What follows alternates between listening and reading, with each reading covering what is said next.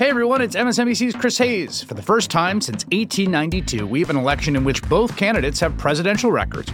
It's a chance to take a hard look at what Joe Biden and Donald Trump have actually done as president. On a special Why Is This Happening podcast series called WITHpod 2024 The Stakes, I'm talking to experts about the two candidates' records on specific policy areas like immigration, taxes, climate, and more. So you know what's at stake come November. Search for Why Is This Happening and follow.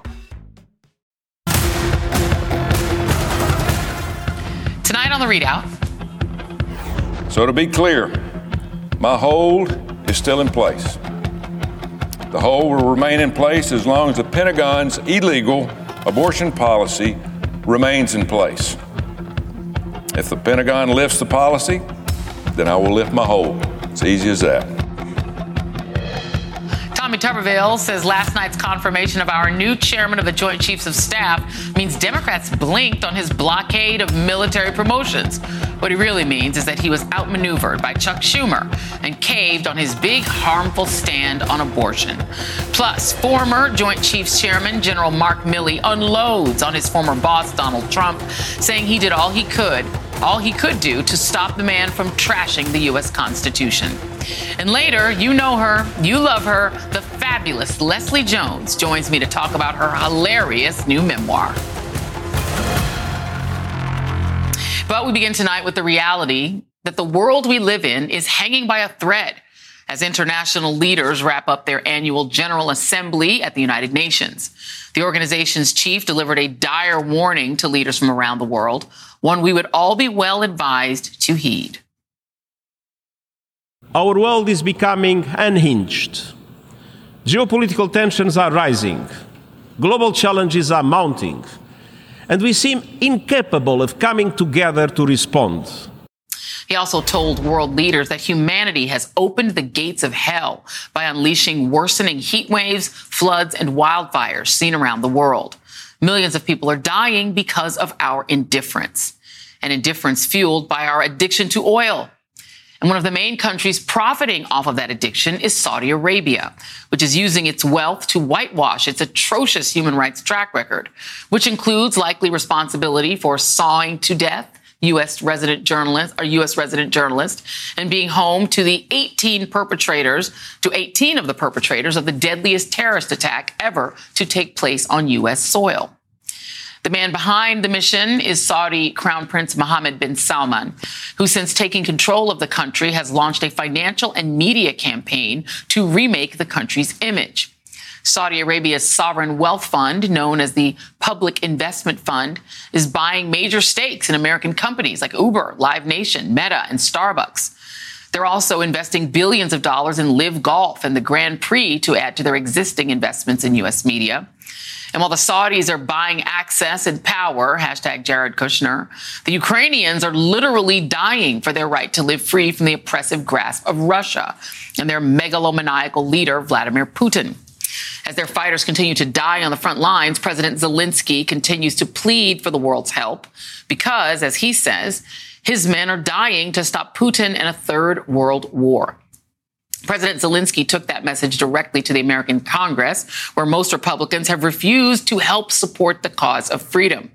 He has a daunting task because he has to convince the unserious, unhinged MAGA wing of the Republican Party, a party that pretends to be about freedom but seems to prefer Putin and autocracy, that his cause is worth fighting for. While he would not share the details of his conversation, Senate Majority Leader Chuck Schumer did. There was a single sentence that summed it all up, and I'm quoting him verbatim. Mr. Zelensky said, if we don't get the aid, we will lose the war. What he's up against is a stunningly feckless party more interested in pleasing an alleged criminal and serial liar, Donald Trump, who is currently holed up in his Howard Hughes like estate in Florida. To wit, Speaker Kevin McCarthy, who has failed to display any leadership skills or desire to actually govern for all of the American people, proudly rebuffed Zelensky's request to, joint, to address a joint session of Congress. Zelensky asked for a joint session. We just didn't have time to putting the bipartisan uh, group of members together to meet with him. No different than we did with anybody else. America, this is the Speaker of the House of Representatives and the leader of a party that is actively tying one hand behind democracy's back. Think I'm being hyperbolic? Just take, for example, what his caucus did earlier today. They actually sunk a procedural vote to consider their own $826 billion Pentagon spending bill, a bill that would fund the people who are defending the country.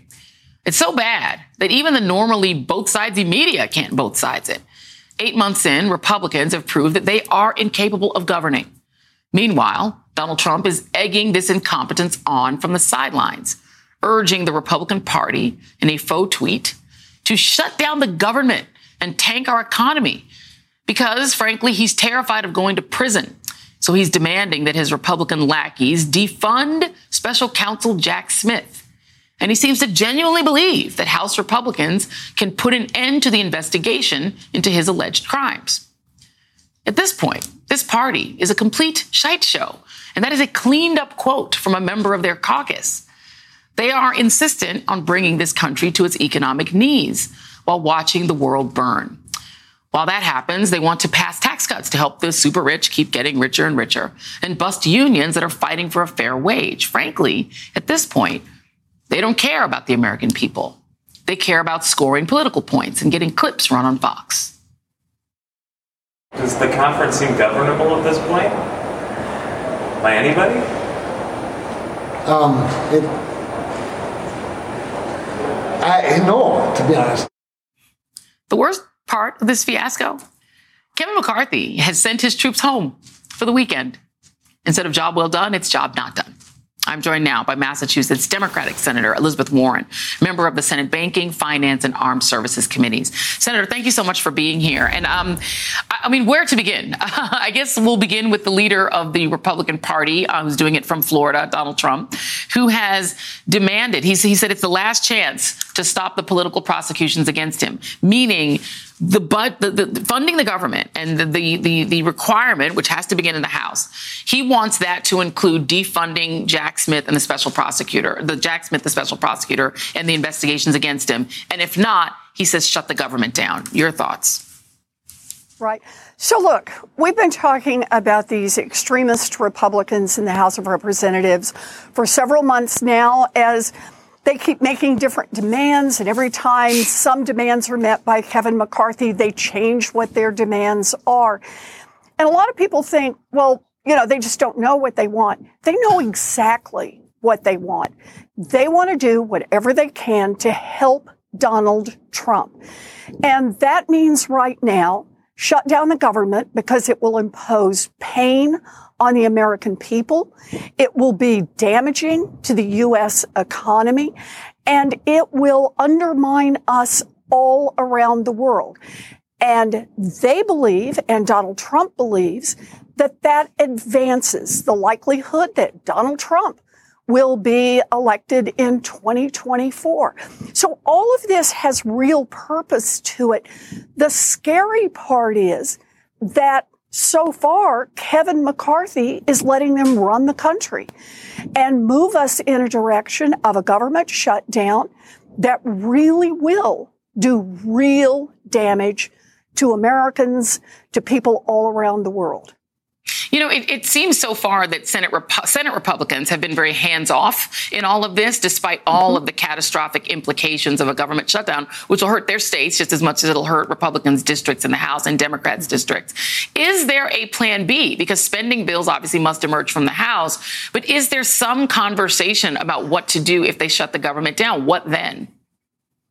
You know, it, this is the problem. It takes both houses of Congress, the House and the Senate, to agree on a spending bill, whether it's a short term or whether it's the overall budget for next year, in order to keep the government funded.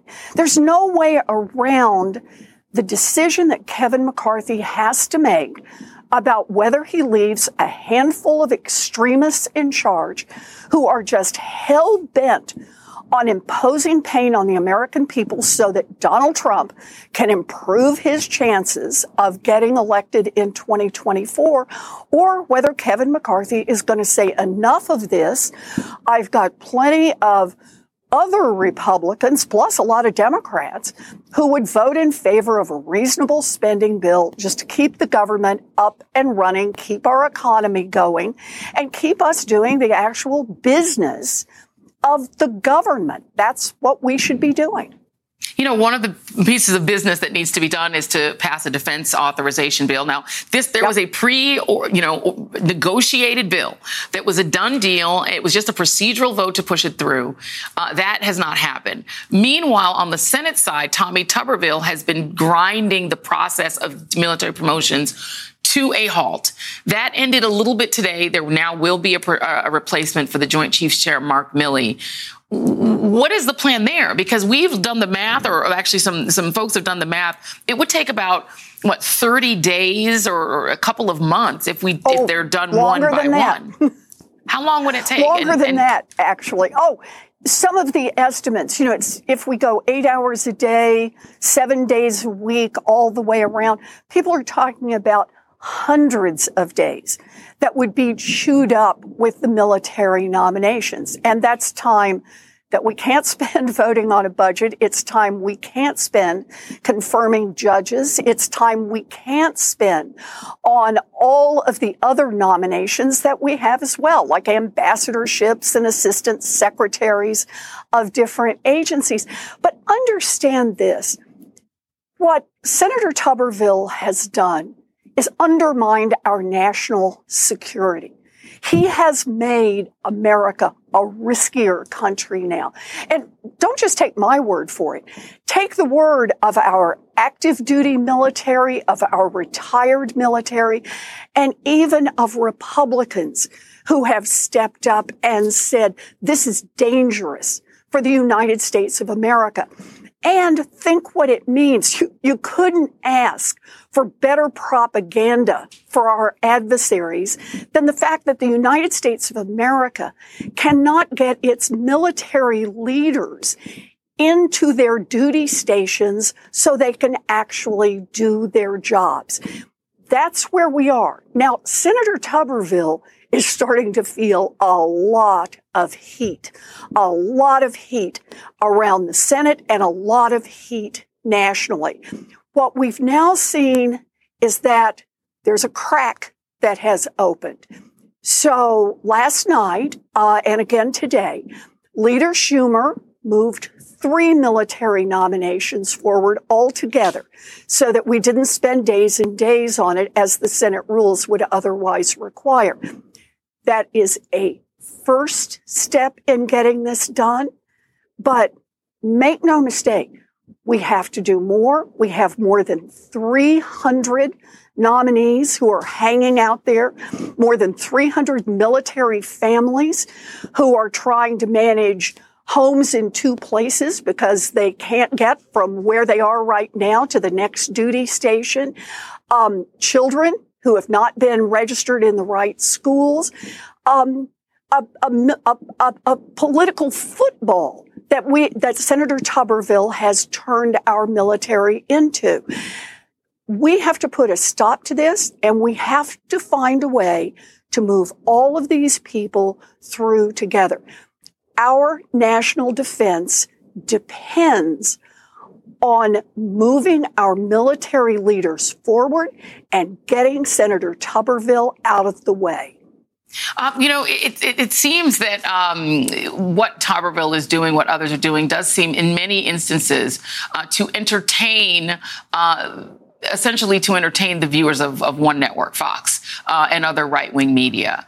Um, it doesn't seem that there's a governing purpose beyond that. Uh, oftentimes, you have called Fox uh, a dangerous, you know, factory of lies, and, and and been very blunt in your assessment of the damage that they've done to our democracy.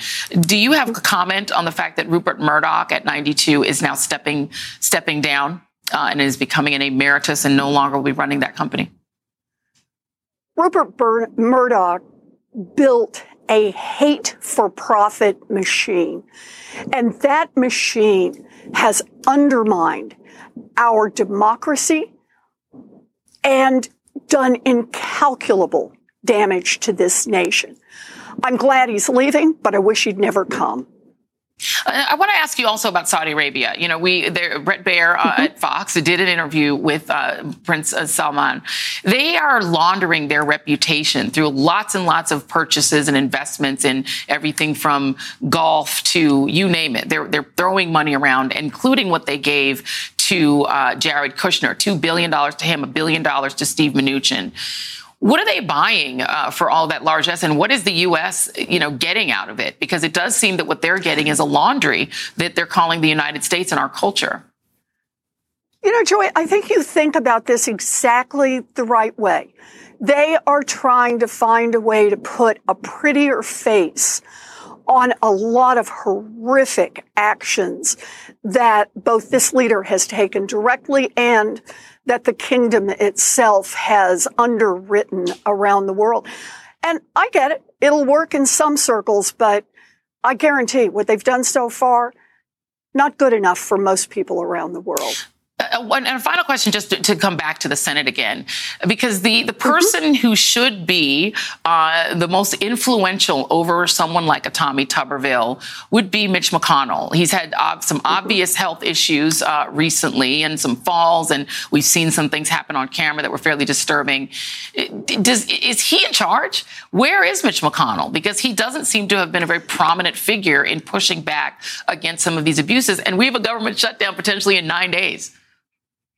Look, I'm, I'm going to put it this way. Senator Tuberville has been enabled by all of the Republicans in the Senate. The Republicans in the Senate have permitted him for seven months now to block military leaders from going to their posts and doing their work. And they've gone along with it. They've looked the other way when they've been asked about it. They've mumbled and fumbled and let Senator Tuberville continue to inflict growing trouble and pain on our national defense. I put this on the entire Republican Senate uh, caucus. They are the ones who together, under the leadership of Senator McConnell, need to stop this with Senator Tuberville. This has got to end. Um, right, I was I was over uh, talking with the folks in NATO just a few weeks ago, and they talked about what it means that we don't actually have anyone over there to lead the delegation.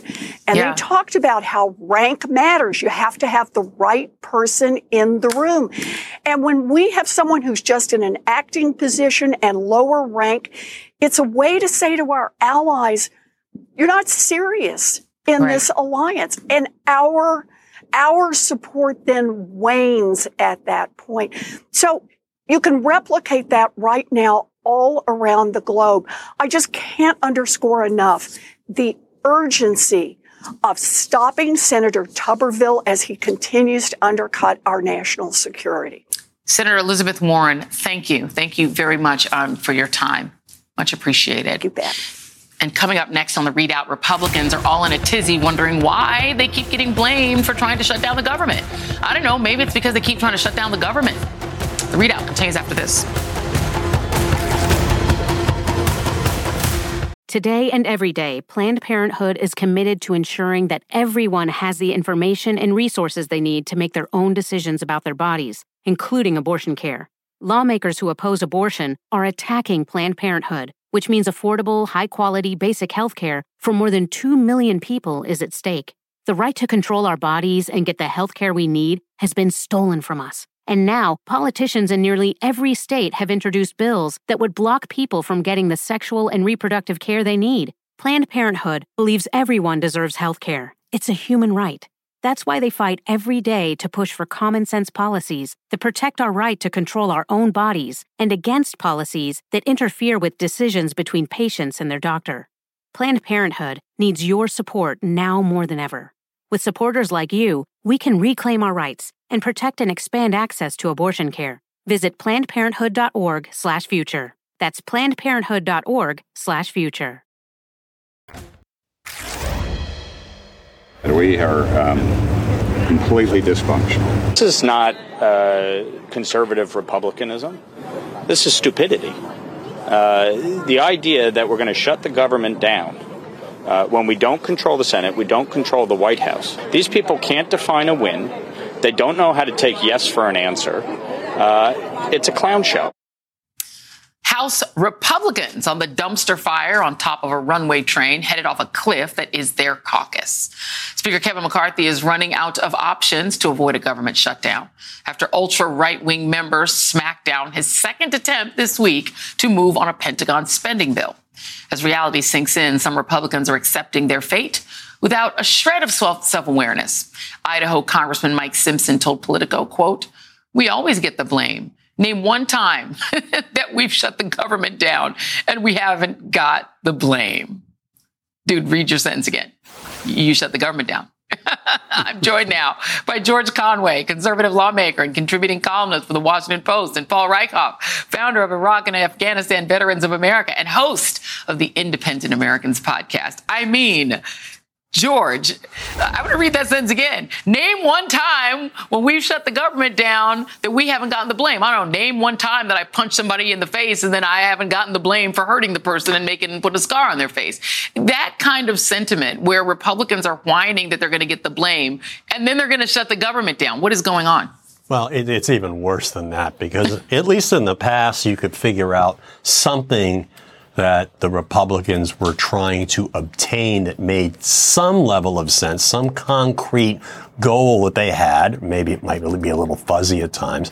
Uh, and that, and they were using the threat of a shutdown or refusal to agree uh, to obtain that. That's not what's going on now, and I think that's what these members of Congress are trying to convey. This is this isn't you know, we, I heard the phrase extreme Republicans, extreme conservatives. Like This isn't conservative. We're, we've gotten to a stage where conservatives don't support the military. Conservatives don't support the military, don't support the rule of law.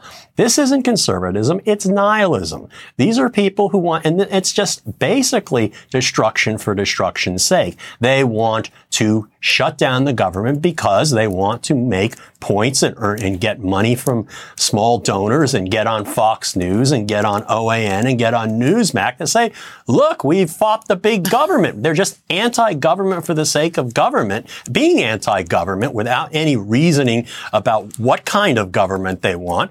And that includes being anti-military and anti-everything. And it, that there's just it's a it's a road to nowhere. It's a road to destruction. Well, I mean, if you want to talk anti-military, Paul, I mean, I don't know what would be more anti-military than essentially stopping all promotions inside of the military for an unlike thing because you don't like abortion. And the military is not paying for abortions. They're just saying, hey, if you need to travel out of Alabama because it's illegal in Alabama, you can get some, you know, money to travel so that you don't go broke. It's not like military people are getting rich being in the military. They don't have extra money.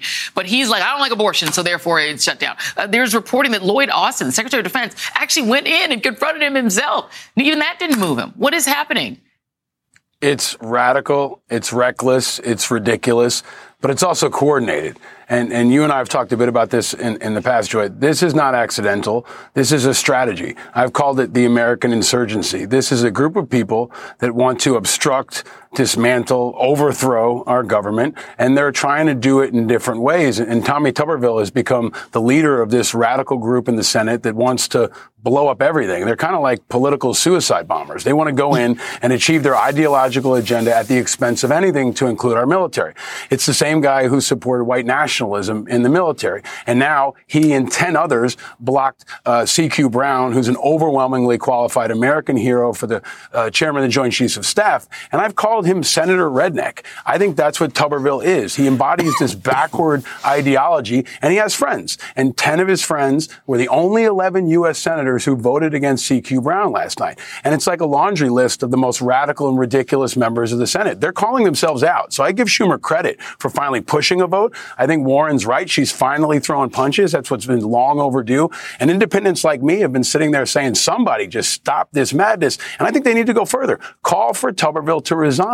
Get him out of the Senate. Stop him from endangering our national security and helping our enemies because it is bigger than just politics. It's about our national security. And now it's also about international stability. It's also about Ukraine. So it's much bigger than just Tuberville, and it's increasingly dangerous and damaging. Yeah, I mean, the House side, they're also refusing to fund uh, Ukraine. They want to stop that too. But I, I just stay with you for just a minute, Paul, because there is a certain contempt for the military who they claim to support that is at the root of it. And that does come from Trump. I want to read this stunning piece of this Atlantic profile of General Mark Milley, who I think has been really heroic and being very blunt about talking about issues I think that are really, uh, really and important. Uh, and this is it. At a welcome ceremony at Joint Base Myer Henderson Hall across the Potomac River from the Capitol, Milley gained an early and disturbing insight into Trump's attitude towards soldiers. Milley had chosen a severely wounded Army captain, Luis Avila, to sing God Bless America. Avila, who had completed five combat tours, had lost a leg in an IED attack in Afghanistan and had suffered two heart attacks, two strokes, and brain damage as a result of his injuries. To Milley and to four-star generals across the Army, Avila and his wife, Claudia, represented the heroism, sacrifice, and dignity of wounded soldiers. It had rained that day and the ground was soft. At one point, Avila's wheelchair threatened threatened to topple over. After Avila's performance, Trump walked over to congratulate him, but then said to Milley, within earshot of several witnesses, why do you bring people like that here? No one wants to see that, the wounded. Never let Avila appear in public again, Trump told Milley, who, by the way, Milley is going to have him sing at his retirement party. That kind of disgusting attitude toward uh, a, a wounded veteran, that's Trump. Is that is what is that what's infected the party? Yes. Absolutely. I mean, it's a culture of contempt.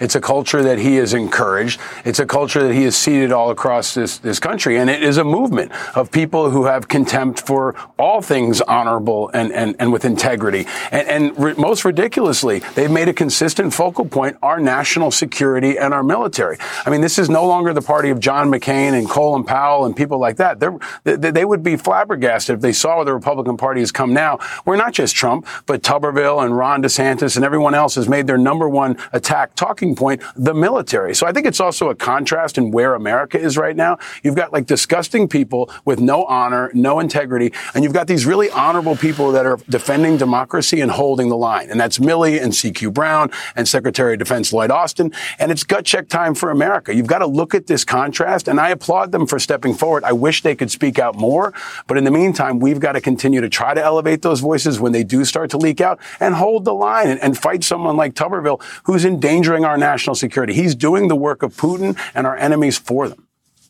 George, you know, I mean, Donald Trump's that story about Donald Trump, he and Mark Milley are sort of polar opposites on the human spectrum in so many ways. I mean, Milley, you know, was very apologetic after walking almost to that disgusting display outside the White House when Trump wanted to hold a Bible upside down, et cetera, and, you know, admitted it was wrong and has tried to defend the country. What do you make of Donald Trump's attitude in that, that anecdote there uh, versus Mark Milley? Well, I mean, they're complete opposites, complete moral opposites. We have one man who is patriotic, who is selfless, who wants to do the best, the right by the country. And you have another person who does not care about the country, does not care about its people, and only cares about himself. I mean, if, if, if Donald Trump were to, you know, give a speech to, to explain what he thinks the country should be doing and what we should be doing for the country, it would be ask not what you can do for the country, for the country. Ask not what the country can do for you. Ask what you and the country can do for me. It's all about him. And that's, you know, he, he is, I said this earlier, uh, on Twitter. I mean, there's no good way to say it. He is scum. Um, yeah. uh, and, I, and, frankly, uh, when I say that, I, I, I, I am insulting scum. George Conway, subtle as always. Paul Rieckhoff, equally subtle with your opinions. You guys got to stop being less shy. Thank you both very much. Still to come, my interview with the great Leslie Jones. But first, as the summer of strikes transitions into fall, union workers continue fighting for their livelihoods, while Republicans brag about being union busters. More on that next. Alpha 1 Niner, commence Wi Fi device checklist. Laptops on. TVs, streaming. Game console, consoling. Smart thermostat, set for cuddle time.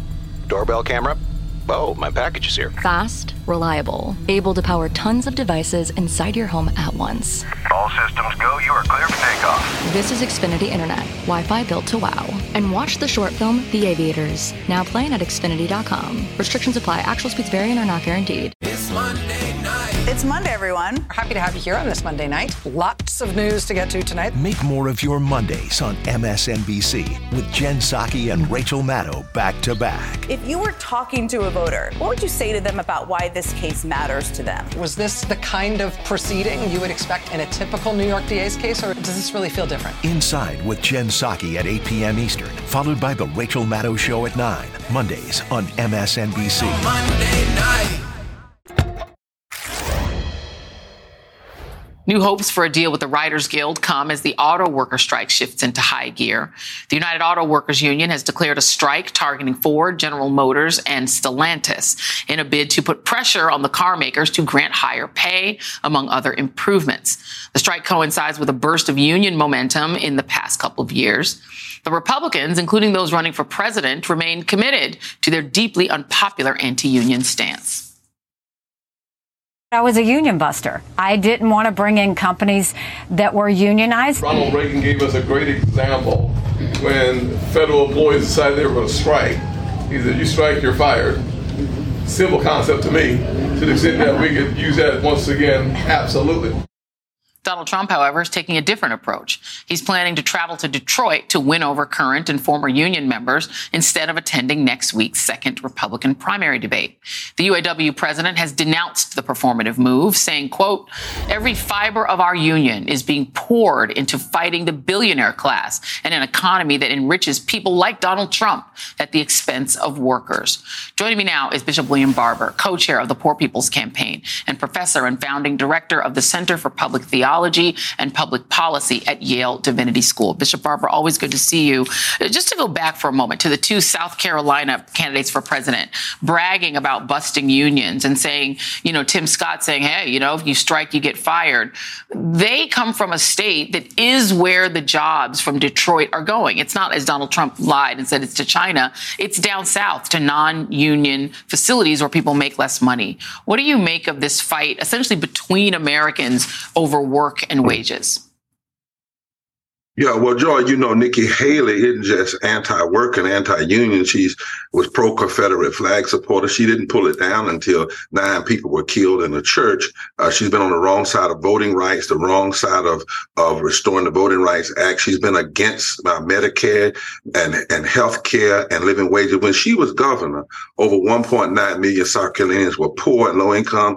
38% of the state, she didn't do anything about that. Uh, 1 million people, of uh, workforce, uh, made less than a $15 an hour. She didn't do anything about that. Over 500,000 people uninsured during the pandemic. She didn't do anything about that. Neither did Tim Scott you know, they are showing their colors. I'm actually glad that this debate is happening because what they normally want to do is hide behind cultural wars, Joy, and talk about immigrants and gay people and being against wokeism. And the American people don't really get to see what they're really against is you being able to buy food, you being able to eat, you being able to pay your bills. And so it's, it's critical that we see this. But on the other side, when you see Trump making this move, you know, autocrats have often down through history played to the working class and the poor in a time of economic tension. And the Biden administration, I think, needs to take this very seriously. They need to convene a major gathering with moral and religious leaders and poor and low wage workers, union or non-union. And let's get living wages back on the agenda. Let's get it back in the narrative. In fact, the Senate ought to pass it. Schumer them ought to pass it. Uh, uh, there ought to be a major gathering because if not, don't underestimate the ability of Trump to slip in and try to take some of these workers off with him. Uh, we there's a labor expert named uh, Marick Masters um, who said that the Detroit Three. If we're just talking about auto workers, they pay about sixty four dollars an hour, but competitors to foreign vehicles at U.S. factories where the union does not represent those workers pay about fifty five dollars an hour. Rival electric vehicle vehicle maker Tesla, which is non union, it's down to forty five and fifty dollars an hour we are essentially, even with switching to electric, which is great, better for the environment, it feels like the auto industries are shifting to lower and lower and lower wage work. How do we reconcile that when we want the green jobs, but we want people to make a living wage and to make money, like you said, to be able to buy food and afford to live? Well, until you raise the bottom wage up, you're going to actually have this ability for people to play the other wages down. That's why I'm saying that one of the things we need to do is, you know, Biden needs to say to folks, if you had, if, if my policy had passed, if 49 Republicans and two Democrats had not stood against us, 50 million people would have had a minimum wage of more than $15 an hour and then that would have an impact upward. Uh, as long as you allow the minimum wage to be uh, at seven dollars, you give all this room to play, and that's why we can't allow union workers and non-union be pay, played off against each other on the basic issue of a minimum living wage. But we have to challenge this business of green jobs and then uh, uh, um, the uh, wages constantly going down. What we're seeing in the Republicans is all they really care about is propping up billionaires and the CEOs, and their goal is profit, not profit sharing. And we've got to keep this issue out front. That's why this union movement and these strikes are so important right now in the political narrative because without them, then the Republicans get to hide behind the cultural wars. They get to hide behind uh, uh, who, where the immigrant is, or against trans people. They actually don't want this conversation. Trump is smart enough to see that, even though, and that's why he's trying to move in and take peel some people off. But Democrats should take this on right now. They, they even though they don't have the House, they should pass everything they can in the Senate. You, you heard me say there should be a major mock gathering of moral religious leaders and workers, poor and low wage workers, workers union and non-union right now in the midst of this to make sure that this narrative does not change because we can get some people exposed if we do it. Right. Bishop William Barber, uh, as always, thank you very much. And hopefully, uh, the Democrats are listening. Up next, I recently spoke with the wonderfully hilarious Leslie Jones about her terrific new memoir. That conversation is next. You don't want to miss it.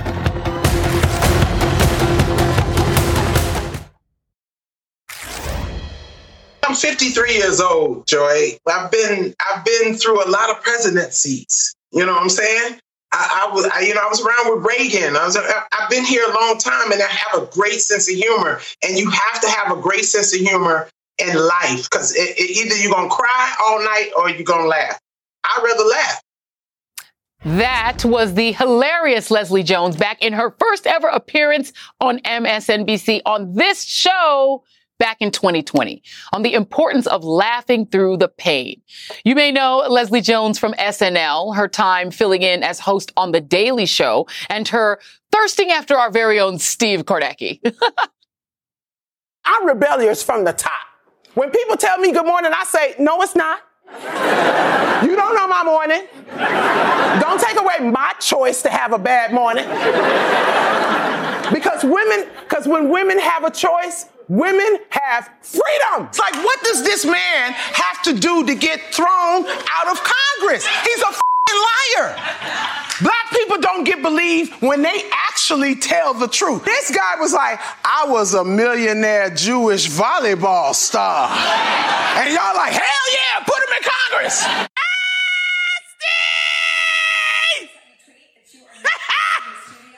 We're back together again, boo. Who's supposed to be for us, Steve? Us. Your khakis and your Gap shirt and your regular tie, dude, and your two-tone belt.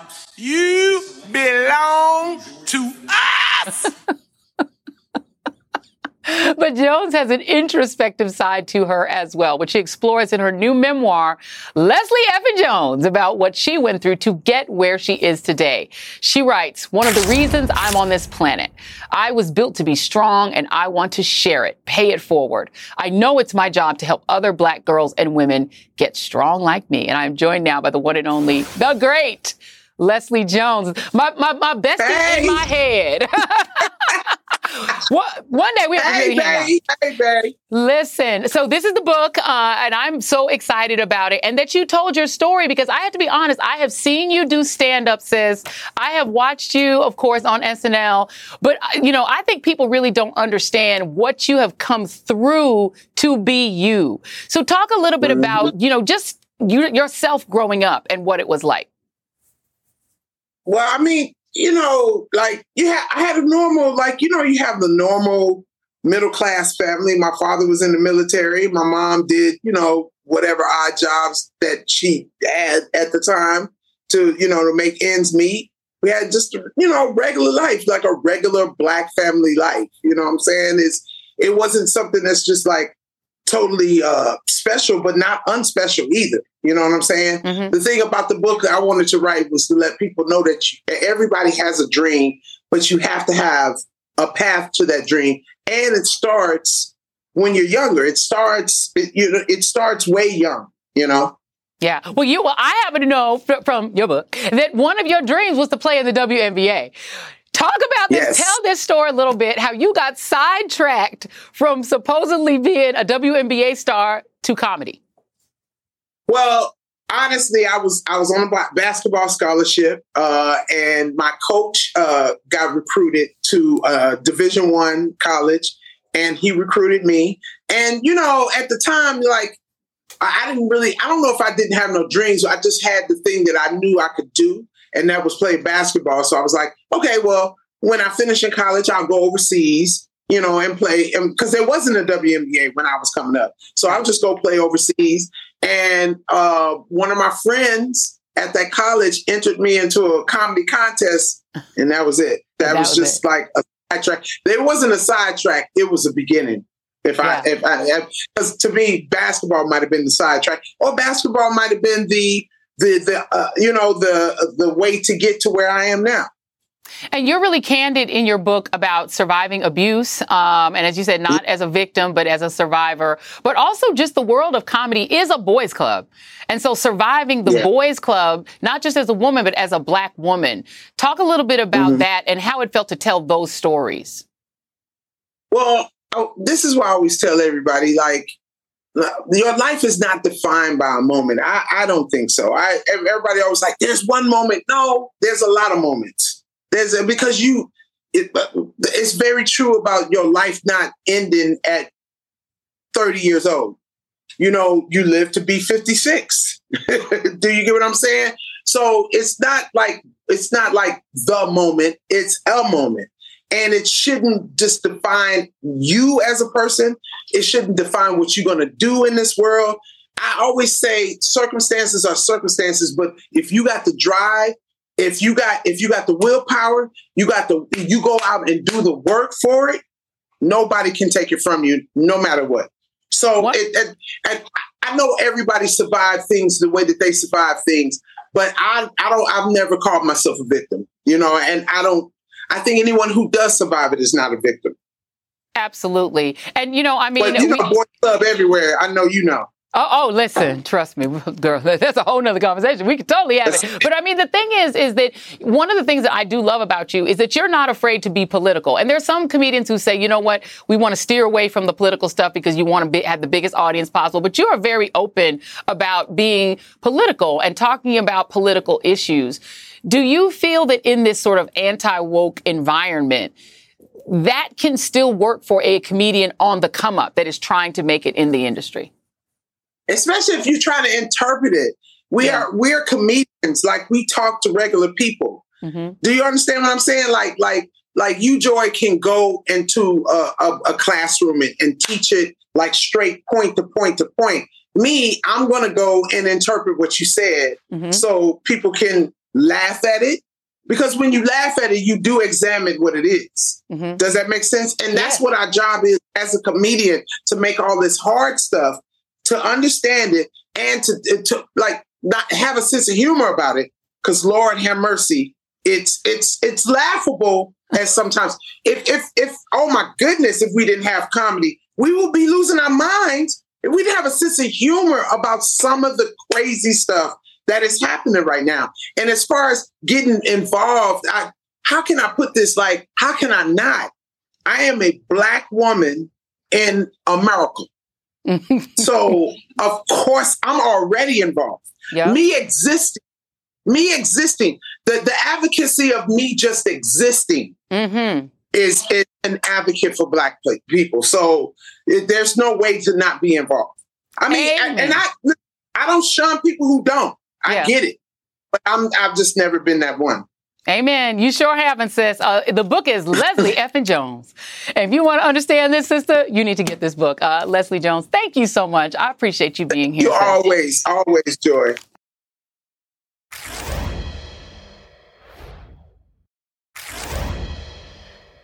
That's tonight's ReidOut. Be sure to tune in tonight at 10 p.m. Eastern. Lawrence O'Donnell is sitting down with Michael Wolff for his first interview since Murdoch announced that he's stepping down as chairman of Fox.